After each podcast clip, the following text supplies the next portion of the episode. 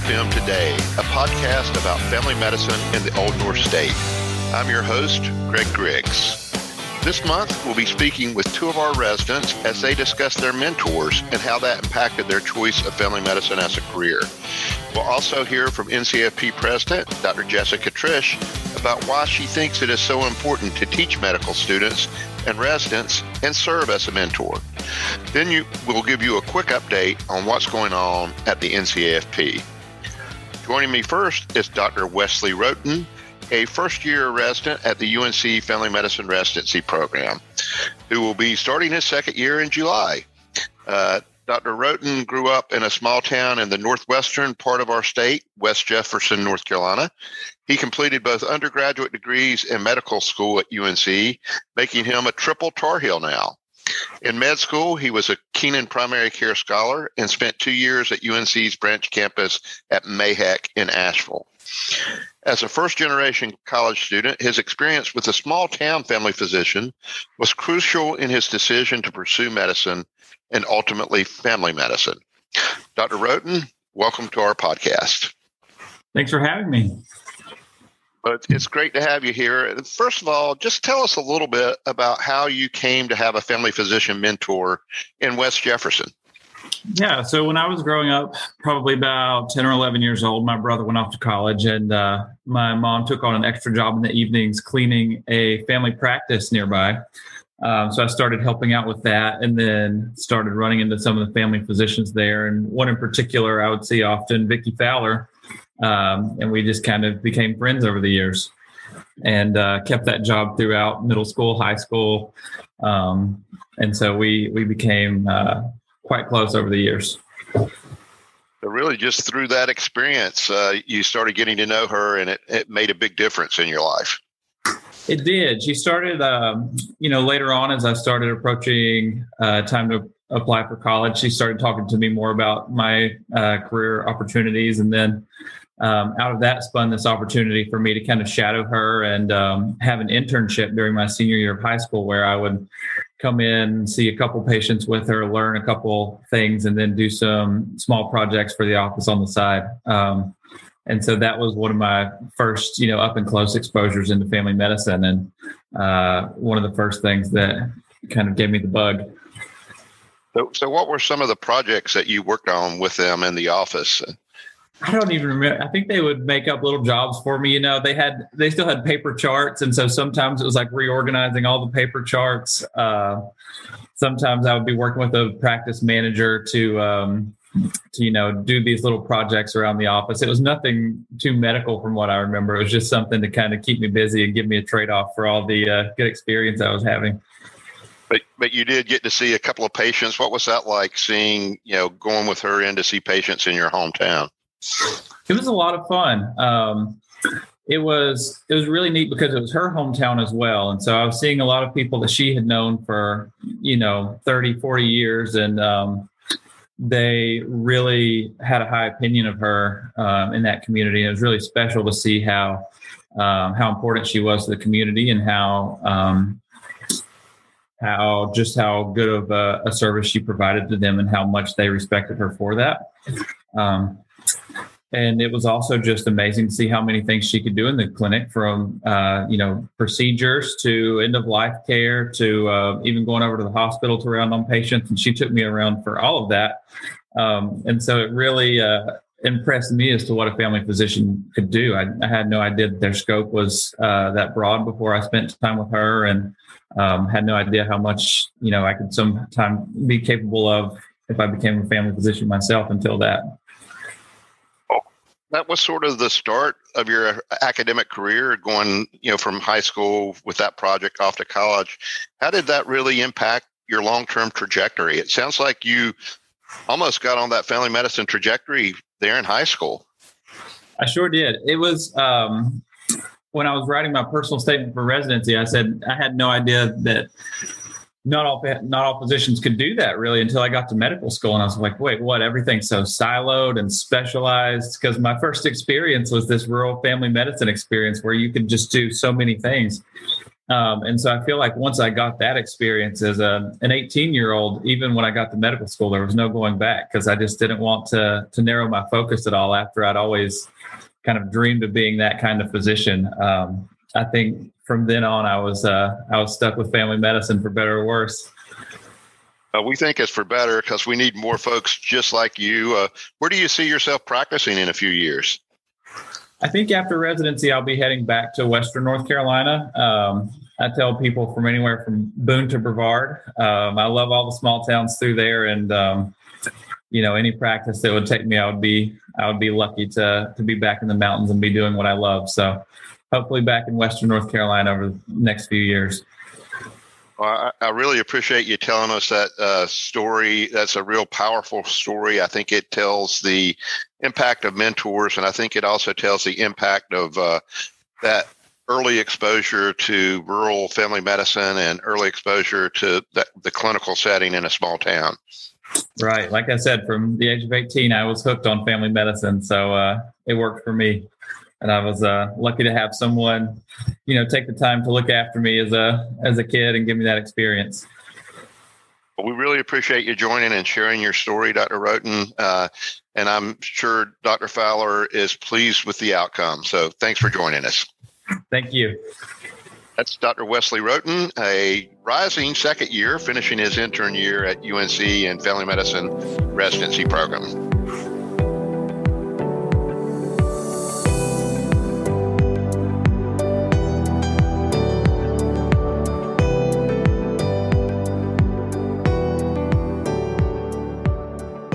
Joining us next is Dr. Kyle Melvin.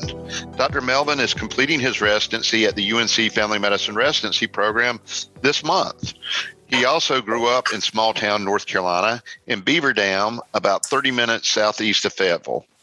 He attended UNC as an undergraduate and then was accepted into medical school and became part of the initial class of FIRST scholars. FIRST stands for Fully Integrated Readiness for Service Training. The program provides enhanced learning opportunities, but also allowed him to complete medical school in three years instead of four.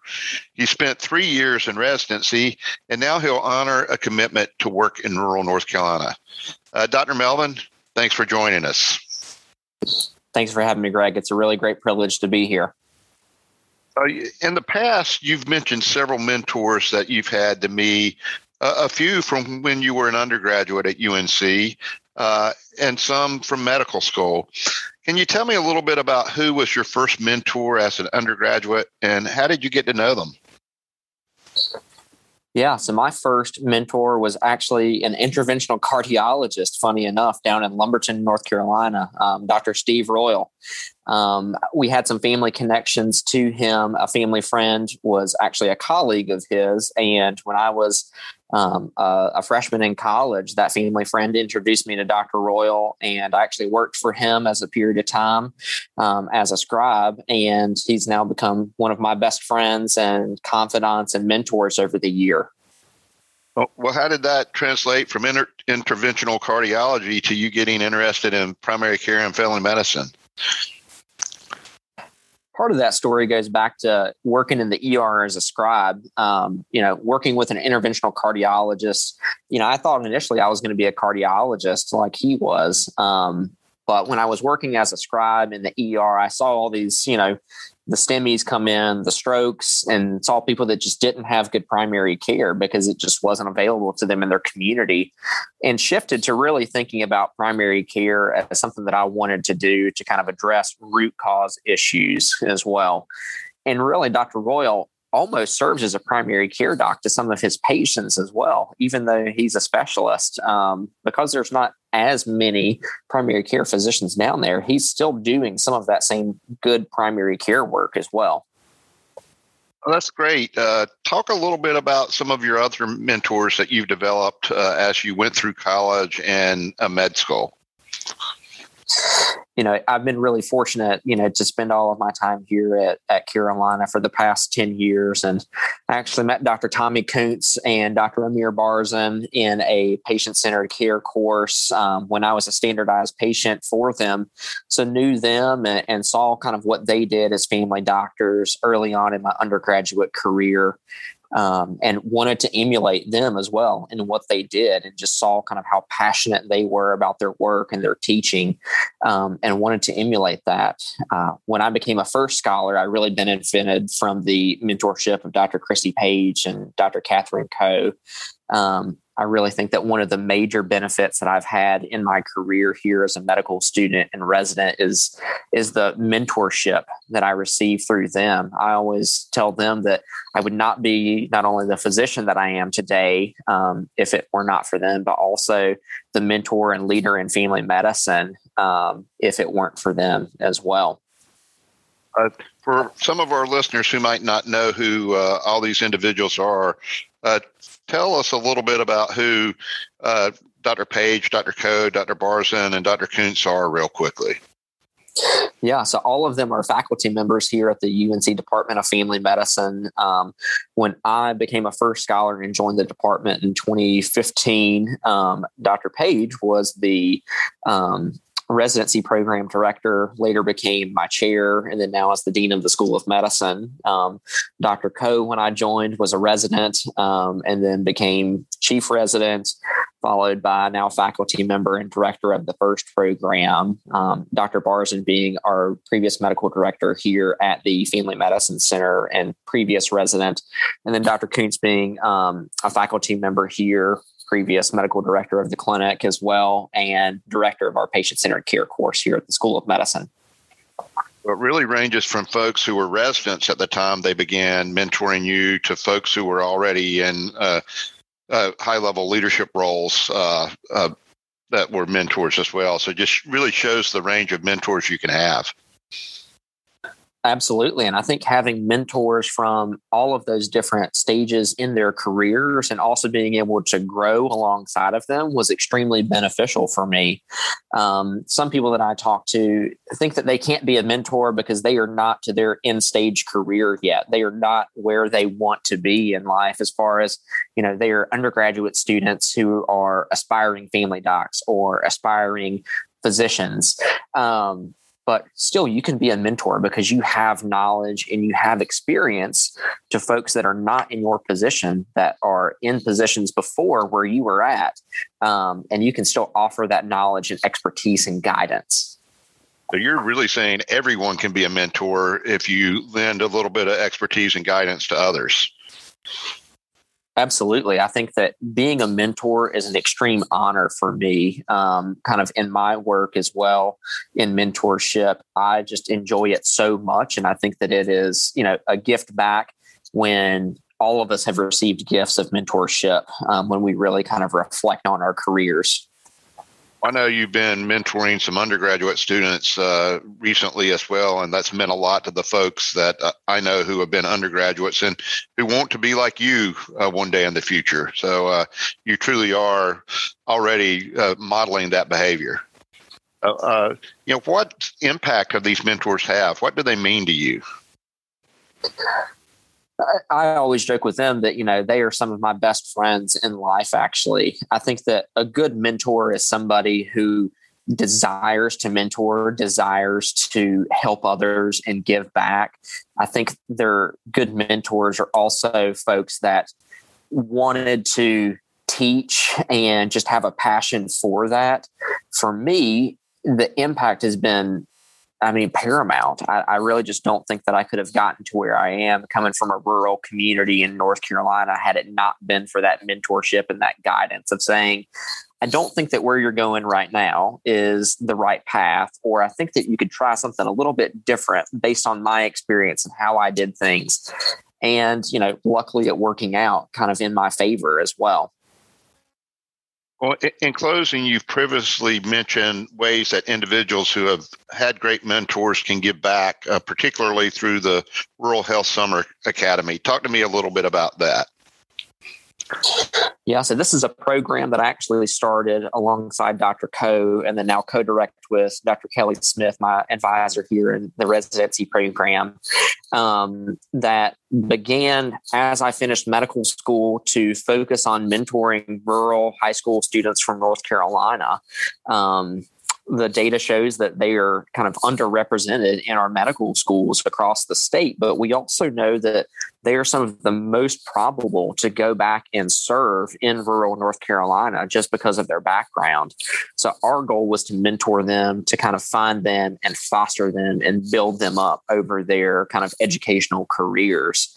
Um, going forward, you know, we're going to have some students now that are entering their senior year of college. And as they go on to health profession schools across the state, I think that, you know, folks who are interested in mentoring but don't yet know how to do it or how to get involved can certainly reach out to us because we would love to have a network of rural primary care physicians across the state to not only serve as mentors for medical students, residents, um, as they are entering into their medical career, but also undergraduate students that are in local colleges in the community to allow them to shadow.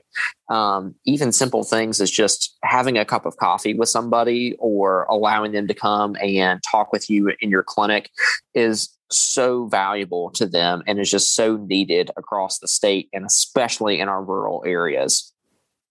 Dr. Melvin, I appreciate sort of that call to action for others, and I hope everybody who's listening to this will uh, take heed to that and you know make one small step whether it's having somebody shadow you or whether it's uh, just having a cup of coffee with uh, a, an aspiring future healthcare professional. So thanks for joining us. That's been dr kyle melvin and congratulations dr melvin as you graduate from residency and start your own uh, practice in, in chatham county uh, serving a rural part of our state. So thanks for joining us. Thanks for having me greg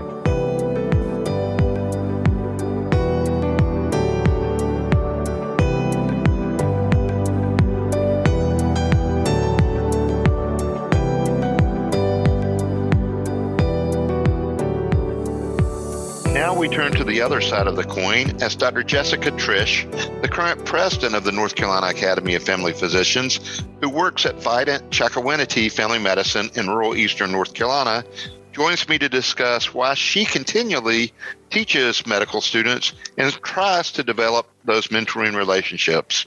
Dr. Triche, thanks for joining us. Thanks for having me.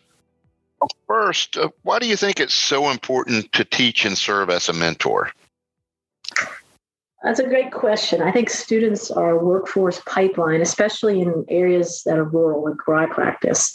And I've had students in the past that have rotated with me. One in particular, I think of, who is now an administrative role at Vidant, the organization I work for. So having him in my clinic seeing what I do kept them local, rural, and now he's even a leader. I've had another student rotate with me who is my colleague and works just down the hall. I have another one who worked with me as a first year through fourth year, at least a little bit every year, who I would love to hire in the future. And these are all people that are local and they will continue to be in, in areas that are underserved.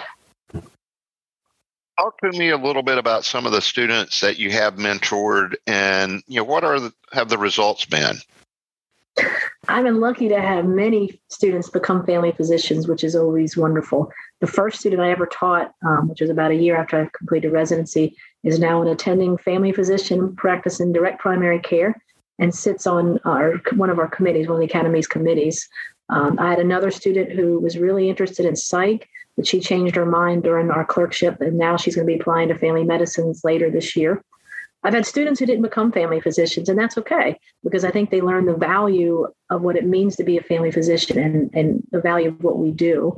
I've even written a letter of recommendation for a student who was applying to interventional radiology, and he was accepted which is cool. We keep in touch. Um, some students will text or email me updates about their lives, where they are in residency. Um, in fact, I have a student right now, and her classmate um, texted her to tell me hi um, today, so that was neat. And some kids, some students will send me photos of their kids as well. So it's it's, it's been really neat results. Uh, you've really told me some interesting stories uh, about some of your teaching experiences. Uh, What's the most interesting thing that has happened uh, as you've taught medical students? There's so many stories I could spend hours, but um, I think one interesting thing I had a, a, student who I bonded with over over king chicken cheese biscuits and deep discussions about current events, um, and we just our friendship grew. She and her then fiance came to my house, went on the boat, played Nerf gun wars with my kids, went on the tube, and she wound up inviting my entire family, my kids, to their wedding, which was was neat. Um, I took an, another story. I took a, a student to Washington D.C. for a conference, and we rode the train, ate really good restaurants, and, and wound up having drinks with my brother who lives there. Um, I've had a student who stayed with me from one of the academy summer programs, um, and I showed her where she could kayak, and she left during daylight and then wasn't back at dark.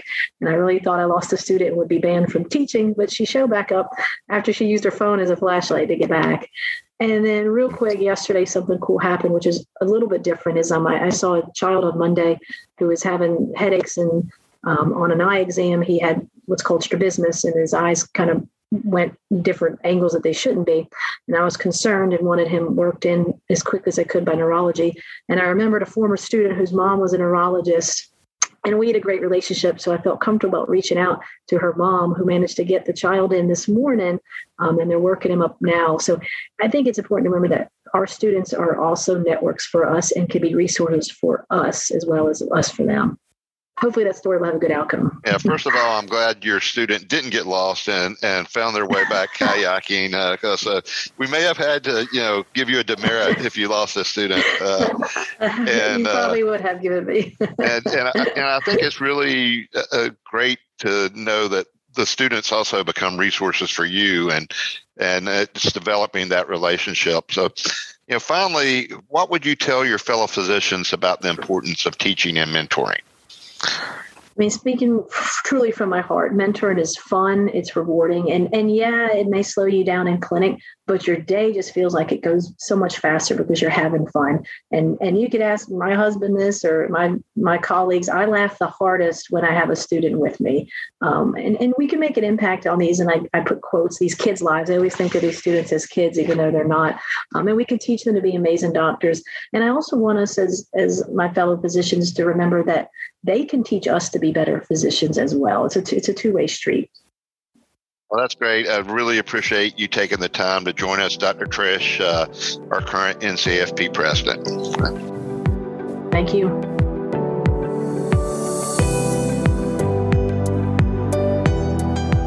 Now, for a few quick updates from the NCFP. Don't forget that registration is now open for the NCFP Summer Virtual Symposium on Saturday, August 7th.